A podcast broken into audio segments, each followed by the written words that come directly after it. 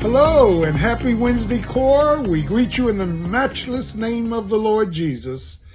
And I want you to be hyped on Jesus. I want you to keep your eyes on him and not worry about anything, but in everything by prayer and supplication with thanksgiving, let your requests be made known unto God.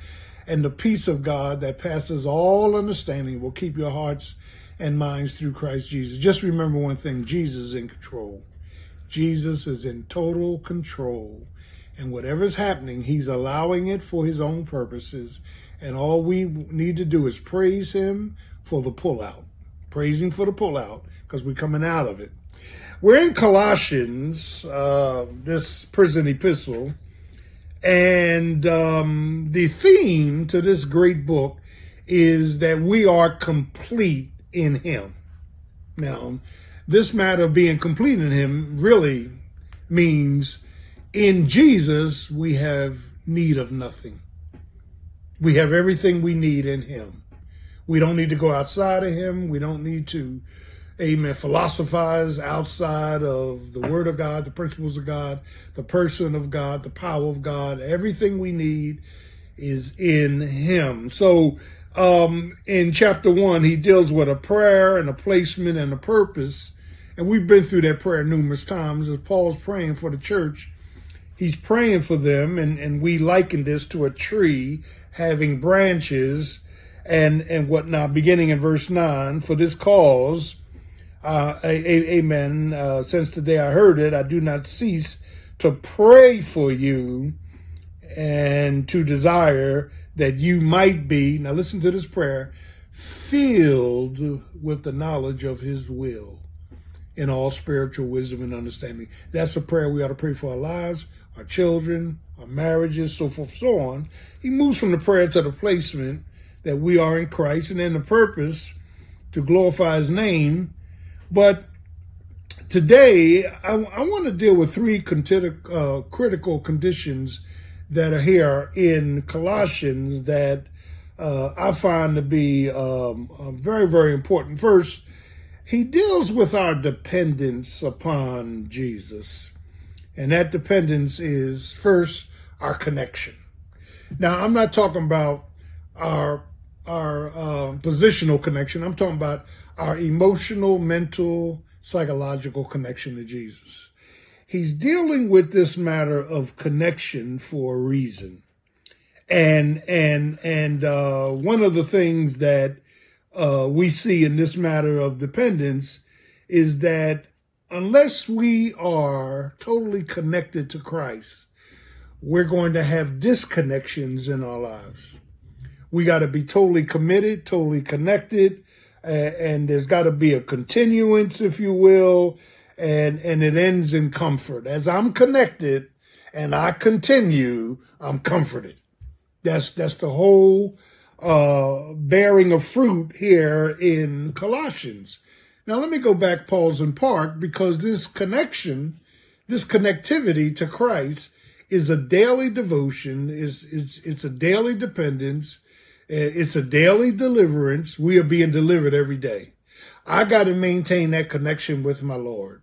When I get up in the morning, I got to read my word, I got to pray to him, I got to praise him, I got to trust him, I got to pour my heart out before him. There's got to be that connection. And then there's got to be that continuance. I have to have a made up mind that to the day I die, I am connected and I'm continued in Jesus. And then the comfort of the word permeates my heart. So he deals with this matter of our dependence. We can't have dependence on anything else outside of Christ. Now we depend on each other, but even that is within Christ. We we depend, amen, on on people close to us, even that's in Christ. We pray for one another. So he deals with dependence, but secondly, he deals with his deity in 2 9. Now, why his deity? Because in order for the dependence to have power, we have to understand his deity. And it says in 2 9 that he is, Jesus, is the fullness of the Godhead in bodily form. I don't know how many times I stress this in my sermons. God the Father, God the Son, God the Holy Spirit is the triune God, the Trinity, the triunity of God, all of God, one God, amen, presenting themselves in three persons. All right, Father, Son, Holy Spirit. But the Father and the Holy Spirit has given Jesus the forefront, the fullness to represent the whole Godhead. So Jesus in his preeminence, in his person, is God the Son, the Son of God, who speaks for God the Father and God the Holy Spirit. There's no competition with the three. They're all, they all agree in one in Christ. And that's why Jesus in John chapter 8, when he was dealing with the physical descendants of Abraham, the Pharisees, Sadducees, they said, Our father is Abraham. He said, uh, he said, uh, if if you were sons of Abraham, you would have received me, because before Abraham was, I am. Abraham was glad to see my day. Very, very interesting that we we see his deity. He's the fullness of the Godhead in bodily form, and he's the only one that brings favor, grace to our lives. We can't earn his blessings. We cannot work for his approval. We all are under grace. Love we don't deserve. He brings favor and he brings forgiveness. Now, he forgives us and we are committed and we are obligated, watch this now, to forgive others.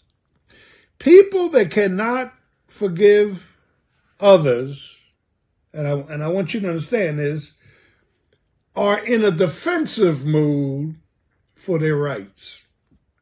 People that cannot forgive others cannot see themselves. That's why they can't forgive others. They can't see themselves. And and and so one of the things that we need to understand is that his deity, amen, is God's uh, uh, uh, uh he's the fullness. He brings favor grace and he brings forgiveness in which we have to release each other. We got to keep releasing. We can't hold on to things. We can't have these secret pockets of anger and non forgiveness. God says, no, no, no, no, no. Just like I forgave you, you have to forgive them. So he deals with this dependence. He deals with his deity, but then he deals with a dedication in chapter 3. Seeking those things which are above is a risen life. Now let me let me go to chapter 3 real quick and, and deal with this. If ye then be risen with Christ, and we know through the operation of Romans 6, we were risen with Christ. We died with him. We was buried with him and we rose with him. If you then are saved and been risen with Christ, listen what he says. Seek those things which are above where Christ sitteth on the right hand of God. Now, what, what things are above? Wow. His will, his way, his word, his worship, his wealth. Seek those things that are above. Stop seeking these penny issue things of the earth, like pleasure. Yeah, like self centeredness. You got to raise your eyes, seek those things that are above. That every request you have, every seeking mechanism in your life ought to glorify God. It it ought to be something that Jesus would do. What would Jesus do? well, what would Jesus desire? What would Jesus pray for? That, that, that is seek those things which are above. Now, let me stop pausing because I don't always seek those things that are above. Sometimes I'm seeking the wrong thing in the wrong place, uh, with with the wrong motive, with the wrong reasoning. And God, the Holy Spirit says, "No, boy, lift your head up. Seek those things which are above. The fruit of the Spirit, faith, favor, You understand? And and he tells us to seek a risen life, but then set a liberated life. Look what he says, verse 2 of chapter 3. Set your affection, uh oh, on things above, not on things on the earth. Now, we could preach on this all night because sometimes our affection is set on the wrong things. We want to feel um, mm, complete in ourselves, and we're not. We want to feel this is my life. I do what I want to do with it, and it's not. We want to we want to set our affection on the wrong things. Good looking man, good looking woman, rich person, you know, uh, becoming rich. Uh, he says, no, no, no. Set your affections. Here it is. And and and this this this liberates us. Set your affections on things above, not on things on the earth. And he tells us why, verse 3 For you are dead, and your life is hid with Christ in God. So he tells us to seek, set, and then strive for a loving life. Now, we have to learn how to love. I, I, hear people in Hollywood says, I fell in love. Ain't no such thing. Everybody in the Bible that fell, it was a bad connotation.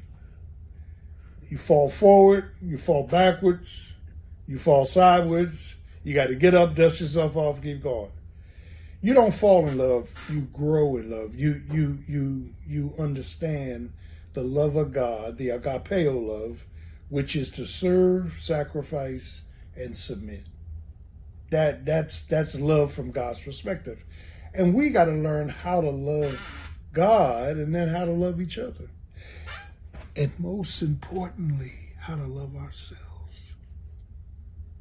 we don't love ourselves because we don't understand the love of God. And we don't understand the priority of God in loving others. So we have to grow and we have to learn how to love. Our love towards another person cannot be predicated on how they act or their attitude. Well, we wouldn't love anybody. Our love got to be based on the love of God to us and that same agapeo love is what we love others with. It's a forgiving love. yeah. It's a supporting love. It's a supplying love. It's a sacrificial love. It's a serving love. It's a submission love where we submit to God in order to love one another Look what Jesus said. There's two commandments that covers the ten. Thou shalt love the Lord thy God with all thy heart, with all thy soul, with all thy mind. And the second, thou shalt love thy neighbor as thyself. On these two commandments hang all the law and the prophets. Meaning I can take 400 and something statutes Ten Commandments and roll them into two commandments loving God and loving one another. And when you see, and you see it today in politics, when people can't love other people, they don't know God. We love you. Have a great Wednesday and practice Jesus' love. He's worthy.